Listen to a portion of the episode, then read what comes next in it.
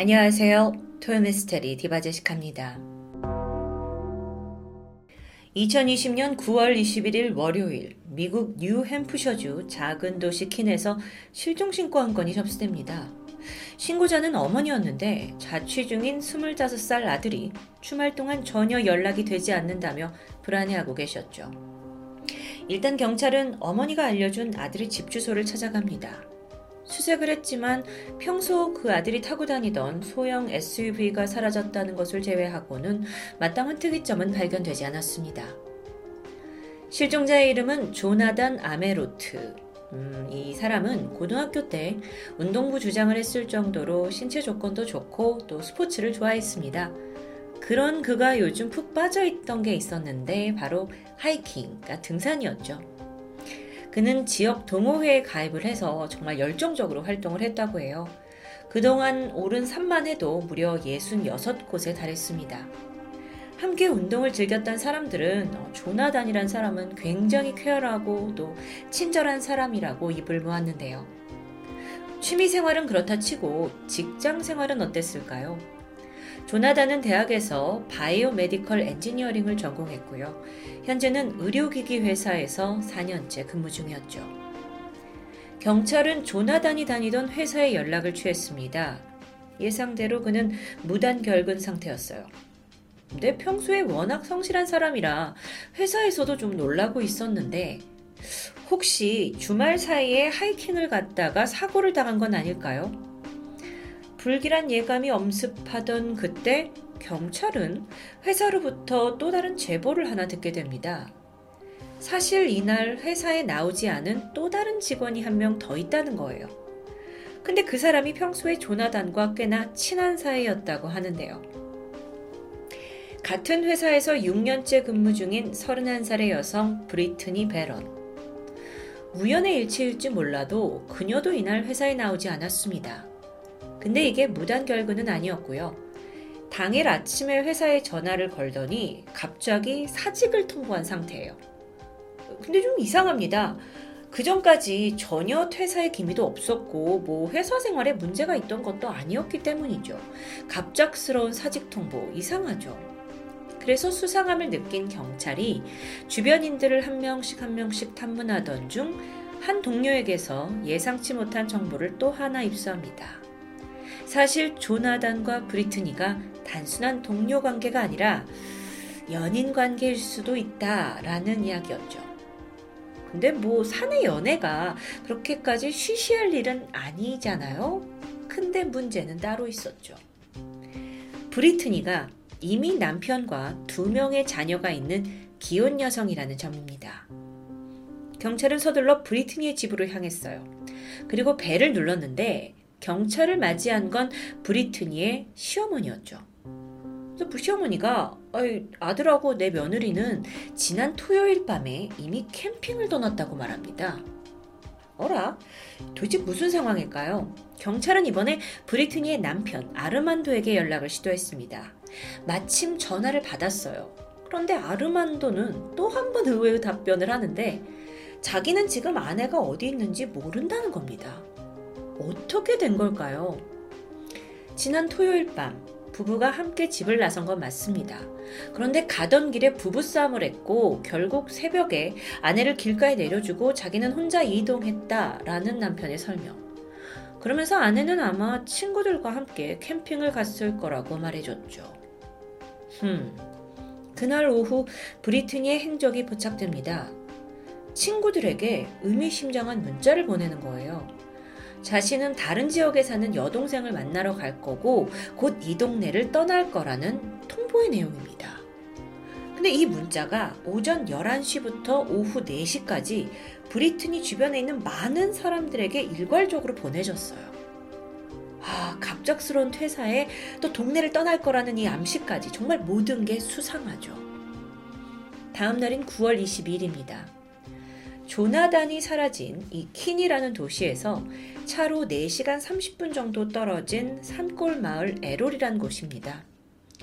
이 숲속에서 사냥을 즐기고 있던 무리들이 낯선 광경을 목격해요. 한 여성이 차를 세워놓고 막 정신없이 서성거리고 있는데 뭘 차림새로 봐서 야영을 하려는 것 같았습니다. 주변에 여러 방수포 같은 자재들이 어지럽게 널려있기도 했고요.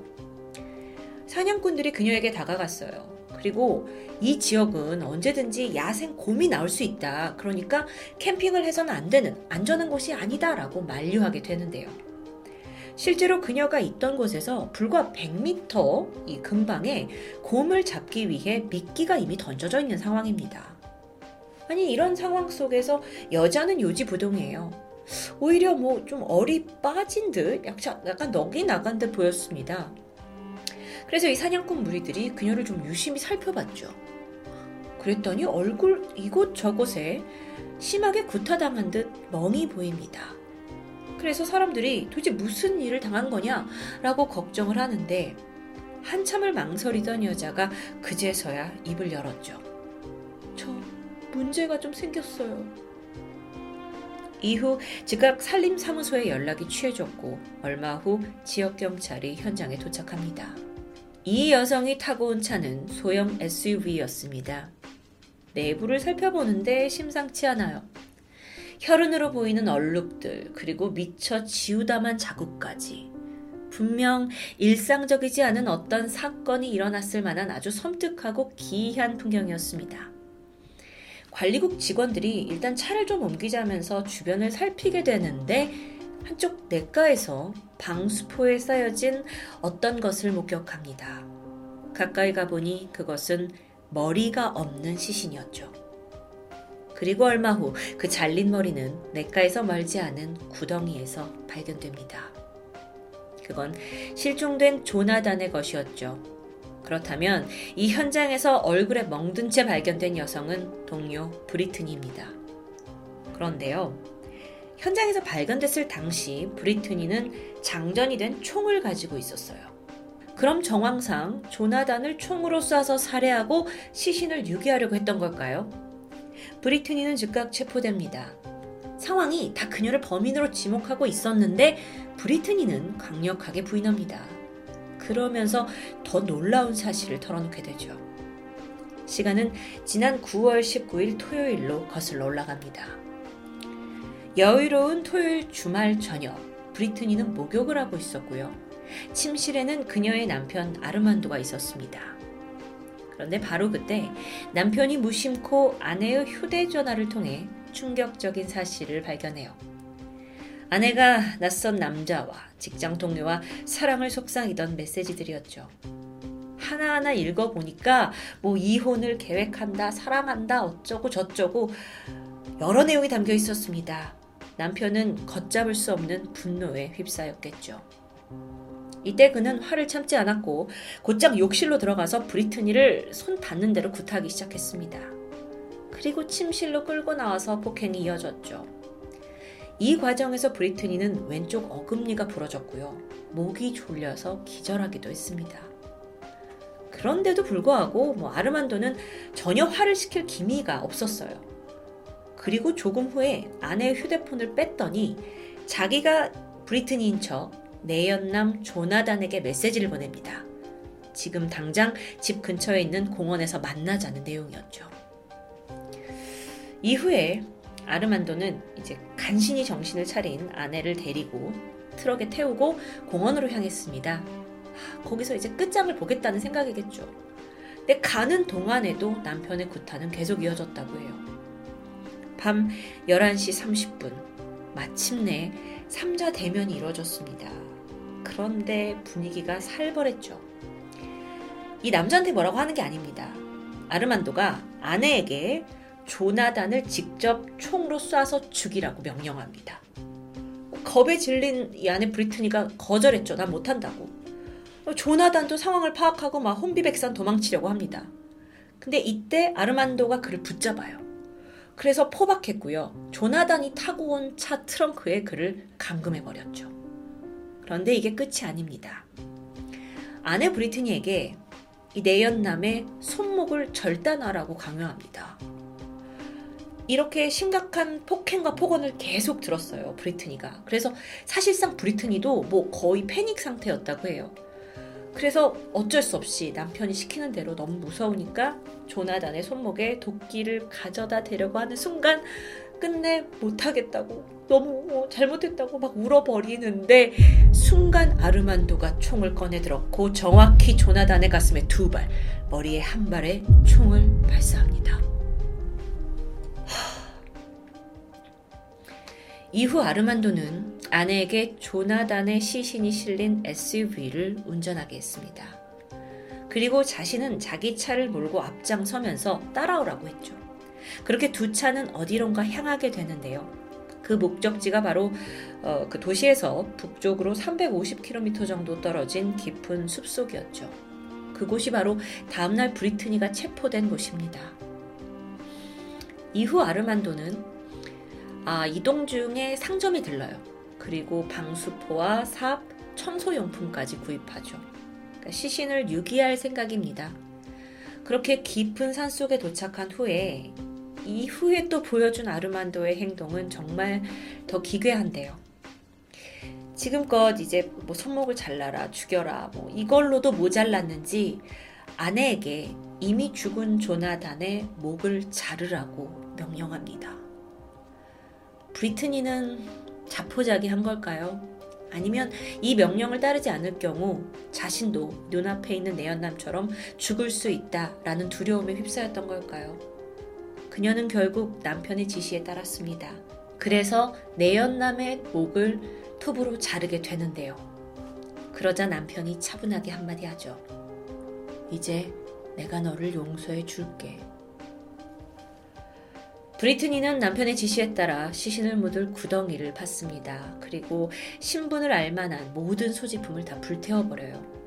그렇게 두 사람은 살인과 시신을 은폐하고 있었는데요.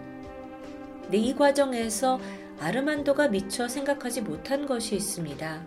브리트니와 조나단의 이 깊은 연인 관계가 사실 남편인 자신을 제외한 이미 많은 다른 사람들이 알고 있었다는 부분이죠. 다음 날부터 조나단이 연락이 되지 않으니까 주변 사람들이 다 브리트니에게 연락을 하기 시작합니다. 그래서 이걸 알게 된 아르만도는 아내한테 너 회사 그만둬라 라는 전화를 하게 했고요. 또 주변 사람들한테 아예 이 동네를 떠날 거다 라는 문자까지 보내게 합니다. 사실 굉장히 아이러니하게도 이런 급박한 상황 전개로 인해서 경찰이 브리트니를 더욱더 주목할 수 있었던 거죠. 아르만도 본인은 본인이 굉장히 치밀하다고 생각했던 것 같습니다. 여기서 그치지 않았는데 아르만도가 또 하나의 의외의 행동을 보인 부분이 좀 소름돋습니다. 당시 현장에서 브리트니에게 대뜸 그 살인에 썼던 흉기, 권총을 건네주게 돼요. 그러니까 이 상황이 아내가 마음만 먹으면 얼마든지 남편을 죽일 수도 있다라는 걸 암시하게 된 거죠. 그렇게 해서 어떤 안정을 주려고 했던 걸까요? 물론 브리트니는 그 총을 사용하지 않았습니다. 이미 몸과 정신 모두 지배당한 상태였기 때문이었죠.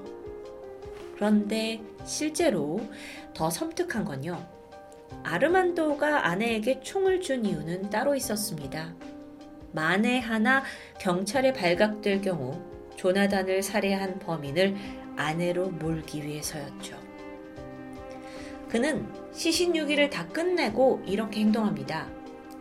여기는 곰이 나오는 곳이라 아주 위험하다. 그러니까 호신용으로 이 권총을 가지고 있어라. 너랑 나랑은 시간차를 두고 빠져나가는 게 좋겠다. 이런 조언을 한 후에 자신만 먼저 호련히 현장을 떠나버린 것이죠. 그리고 얼마 후에 브리트니가 사냥꾼들에 의해서 발견된 상황입니다. 그럼 아르만도는 이걸 피해갈 수 있을 거라고 생각했던 걸까요? 그 역시 바로 다음날 즉각 체포됩니다. 아내의 내연남을 끔찍하게 죽이고 또 아내를 동원해서 시신을 훼손하고 유기한 정말 상상천외의 잔혹 복수고 법정에선 아르만도는 조나단을 살해한 건 자신이 아니었다. 전적으로 그건 부인이다. 라면서 살인 혐의를 강하게 부인했습니다. 브리트니의 변호인은 그녀가 이제 조나단에게 저지른 행동, 또 손목을 자르려고 하거나 시신을 훼손한 이 모든 것은 다 남편의 협박에 따른 위협이었다라고 주장했고요. 그렇게 첨예하게 두 사람이 부딪히게 되는데요. 2021년 10월 재판이 진행됐습니다. 먼저 브리트니는 사체 손괴 그리고 증거인멸 혐의로 7년형을 선고받아요. 그렇지만 2022년 4월 전자발찌를 차는 조건으로 결국 가석방이 이뤄졌죠. 법정에서 그녀는 모든 혐의를 인정했습니다. 그리고 매일 후회하고 있다면서 눈물로 참여했는데요.